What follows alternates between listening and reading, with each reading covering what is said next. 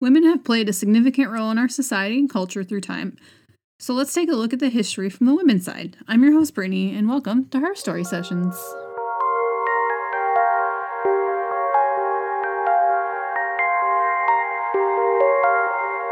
Last week, we talked about some pretty amazing groups of warrior women. But what happens when a warrior woman takes the crown and becomes a ruler? Well, if you've made yourself an enemy of her, it was nothing good. These women were not about to be walked over by those that would try to put them in their place. So let's learn about these queens who led their people into battle. I feel like I can't talk about warrior queens without talking about Queen Boudica. She's one I've heard the story of many times, and I feel like is one of the most well known warrior queens, with good reason. Most of what we know comes from two Roman historians, Tacitus and Cassius Dio. She was born to an elite family somewhere around 30 CE in the southeast region of England. At 18, she married King Prasutagus of the Iceni tribe, which is in modern day Norfolk. Five years prior to the marriage, he had submitted to Emperor Claudius when he invaded and took over southern Britain, and King Prasutagus was permitted to continue ruling as an ally to the Romans, but technically, he and his new queen served under the Roman Empire. During their marriage, Queen Boudica had two daughters, and they ruled together until the king's death in 60 or 61 CE. In his will, he left half of his kingdom and possessions to his daughters, and the other half to the Roman Empire, something he thought would protect his family and appease the Romans after he died. Using the loans that had previously been forced on the Celts as a reason, and now demanding full payment, the Romans confiscated all of his lands and his household, along with the property and lands of leading Iceni tribesmen, and the people were stripped of their ally status, effectively reducing them to slaves. Queen Boudica protested all of this, of course, and for it she was publicly stripped and flogged, and her two daughters were raped by the Roman soldiers. She swore revenge on them after that. The Iceni, together with their neighbors of the Trinovites and the other tribes, all combined to form an army of over 100,000 led by Queen Boudica. Her image is befitting of a warrior queen. Described as tall and terrifying in appearance, with tawny colored hair past her waist, a harsh voice, and piercing glare, she regularly wore a large gold necklace with a colorful tunic underneath a large cloak. They began their rebellion by marching on the provincial Roman capital of Britain, a town called Camulodunum, while the Roman governor was away campaigning on the island of Mona in what is modern day Anglesey. The town was only protected by a handful of soldiers, and Queen Boudica's army massacred its inhabitants. Roman and Rome supporting Britons alike decapitated a bronze statue of Emperor Nero and burned the town to the ground. When the Roman Ninth Legion came to relieve the town, she routed them and annihilated most of the legion. The Roman governor caught wind of the revolt and beat them to Londinium, which is modern day London, but the settlement was so poorly fortified that he abandoned it to Queen Boudica's rebel army, who again slaughtered anyone there and burned it all down. She then marched on Verulamium, aka modern day St. Albans, which was again abandoned by the Roman governor and sacked and burned by Queen Boudica's army. It suggested that somewhere between 70 to 80,000 people were killed, and Nero considered pulling out of Britain altogether. Finally, the governor regrouped his forces to face Queen Boudica's army. Exactly where is unknown, but we do know that he chose a steep sided narrow gorge with a forest to the rear, somewhere that eliminated Queen Boudica's superior numbers advantage. Some have suggested that it could have been along the Roman road called Watling Street, somewhere in the West Midlands. According to the legend written by Tacitus, she gave a speech to her army before the battle telling them, It is not as a woman descended from noble ancestry, but as one of the people that am I avenging my lost freedom, my scourged body, the outraged chastity of my daughters. Roman lust has gone so far that not our very persons, nor even age or virginity, are left unpolluted. But heaven is on the side of the righteous vengeance. A legion which dared to fight has perished. The rest are hiding themselves in their camps or are thinking anxiously of flight. This is a woman's resolve, for as a man they may live and be slaves. The Romans were better equipped and better trained for this battle and decisively won, killing nearly all of Queen Boudica's troops. What happened to her after the battle is unknown, with some sources saying she may have died in battle, or that she took poison afterwards. Here is where her rebellion ended, unfortunately, and they failed to drive out the Britons. But today, she is remembered as a national hero and a symbol of freedom. Another national hero still remembered today, this one of Syria, is Queen Zenobia. She was queen of what was then called Palmyra in the Roman province of Syria Phoenicia.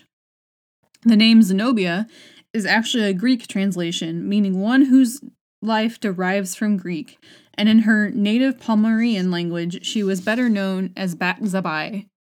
Little is known of her earlier life before she married Odaenathus, who was the ruler of the Roman city subordinate, but she most likely came from a noble family to be married to him, and the accounts of her education and fluency in several languages also suggest a noble upbringing.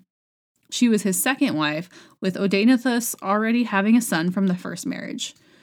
Queen Zenobia had one son, Vaballathus, with him also. Odaenathus helped the Romans against the Persian in- invasion, was declared king of kings of the East in 263 and made governor of the entire East, ruling the Roman territory stretching from modern day Turkey to Palestine. In 267, Odaenathus was co ruling with his older son when both were assassinated, returning from a military campaign. Queen Zenobia, in her late 20s or early 30s, and whose son was only 10 at the time, quickly took over as regent. It's possible she was traveling with them when they were killed, which means she would have been able to boost the morale of the soldiers and grow her reputation, which could be used to her advantage later on. The power of transfer also seems to have gone smoothly, with no fighting or evidence of delay in between, and her being there would have helped to make that easier. She may have only been regent in name, as her son was only 10, but she really was the real ruler at the time.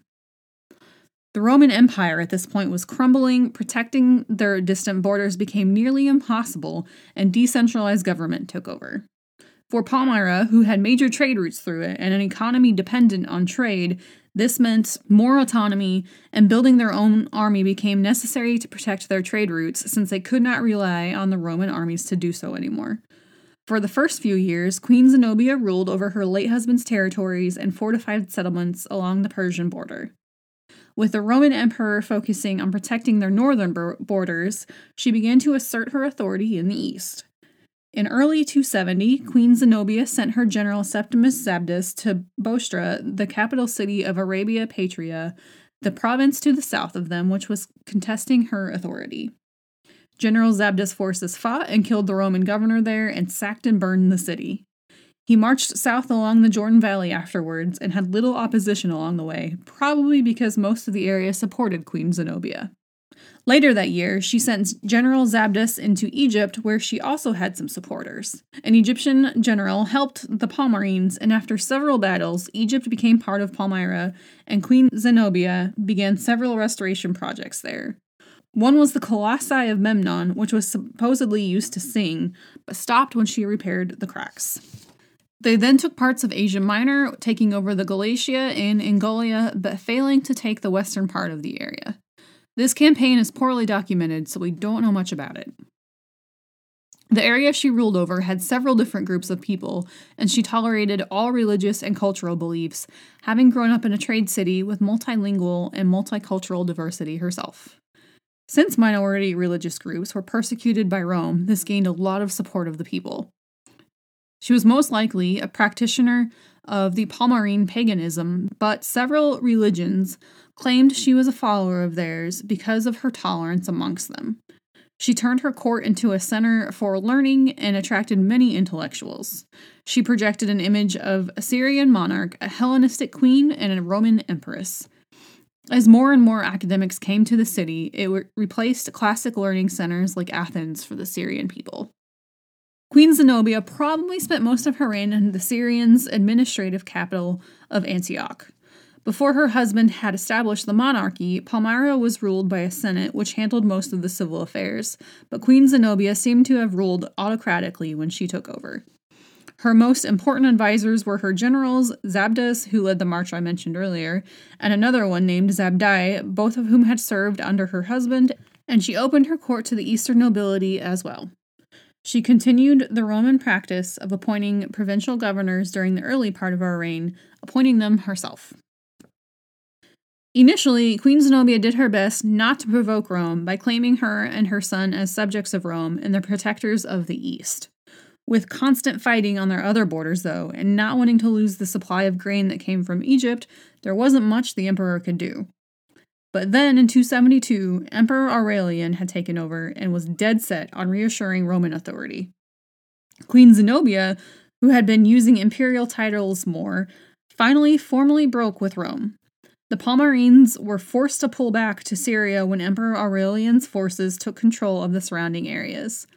The Palmyrene army nearly defeated the Romans at the Battle of Emesa, but ultimately lost when their advancing lines broke and the Roman infantry gained the upper hand. Zenobia retreated to the city Palmyra, where she prepared for a siege. After food supplies were cut off by the Romans in several unsuccessful negotiations, Queen Zenobia attempted to sneak away to go to the Persians for help. But Emperor Aurelian discovered her plan and she was soon captured, and the city surrendered after hearing this. The queen, her son, and all of the court officials were taken to the city of Emesa for trial, where they were all tried for treason. All of her supporters that were tried were executed, but she and her son were spared, most likely because the emperor wanted to parade them and publicly humiliate them. What happened to her after that is unknown, with some accounts stating she starved herself to death or was executed later, and others stating she was given an Italian villa to live out her life in and possibly marrying a nobleman or senator. Today, she was still a popular figure in art, literature, and film. Prior to the Roman Empire were the Greeks and an ally queen to the Persians, Artemisia of Caria, fought alongside Xerxes I against the Greek city states and personally commanded her own naval forces. Caria was an Anatolian region south of the ancient Ildia in modern day Turkey. Artemisia, named after the Greek goddess Artemis, was the daughter of King Lygdamus of Halicarnassus, and her mother was from Crete, although we don't know her name. After the death of her husband, whose name we also don't know, she took over as regent for her son, Pisandelus. She is the most known for her involvement in the Battle of Salamis in 480 BC. This was Xerxes' second campaign against the Greeks, after having been defeated before Marathon in 490 BCE. This was the largest force ever assembled to date, and even if Caria was made to supply troops and ships, Artemisia leading her troops herself would not have been required of her, but she decided to anyway. She distinguished herself as a commander and tactician at the naval battle of Artemisium.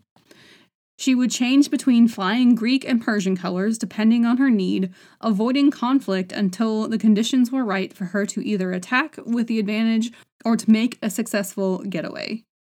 After three days, the battle ended in a draw with the Greek forces pulling back, but this allowed the Persian fleet to regroup. The Greeks then rallied their navy off the coast near the Straits of Salamis, and Xerxes gathered his commanders to discuss whether or not to fight the Greeks again at Salamis. And Artemisia, who Xerxes highly respected, was the only one to advise against it, thinking it smarter to wait out the Greeks, especially since the land forces had already captured Athens.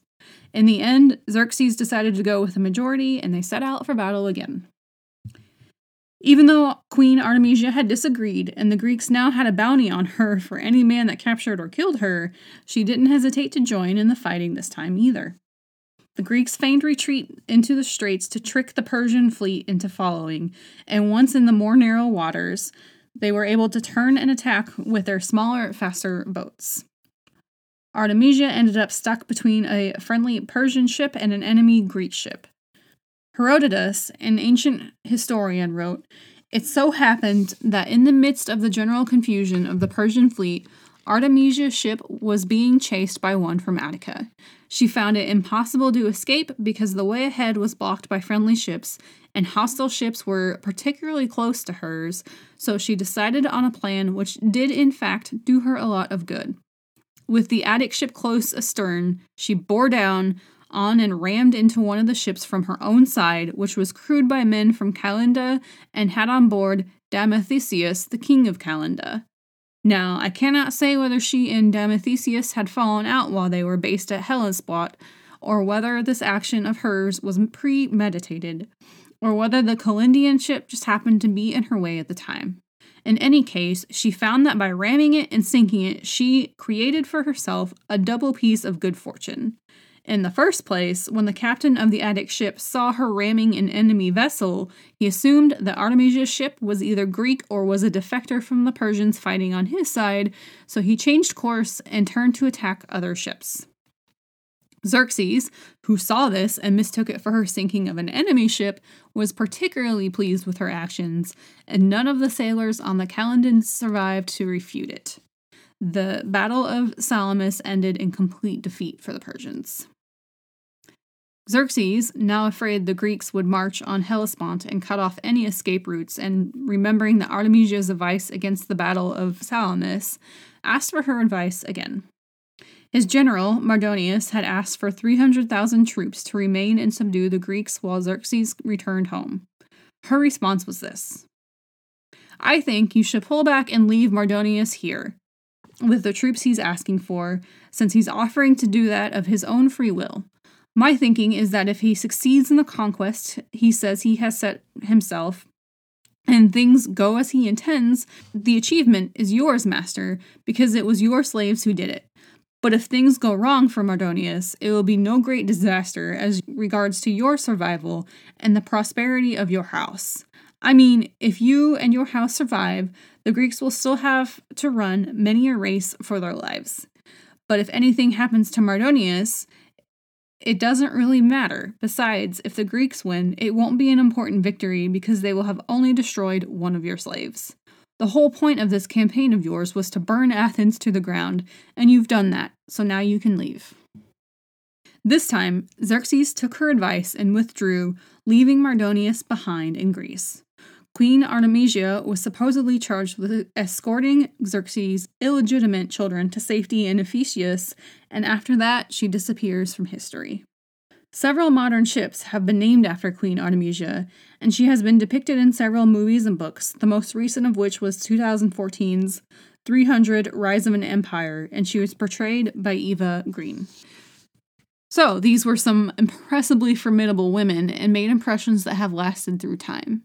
They prove themselves in battle and their abilities to lead others. I'm sure their stories will continue on for some time to come. That's all for today, and thank you for attending this Her Story session.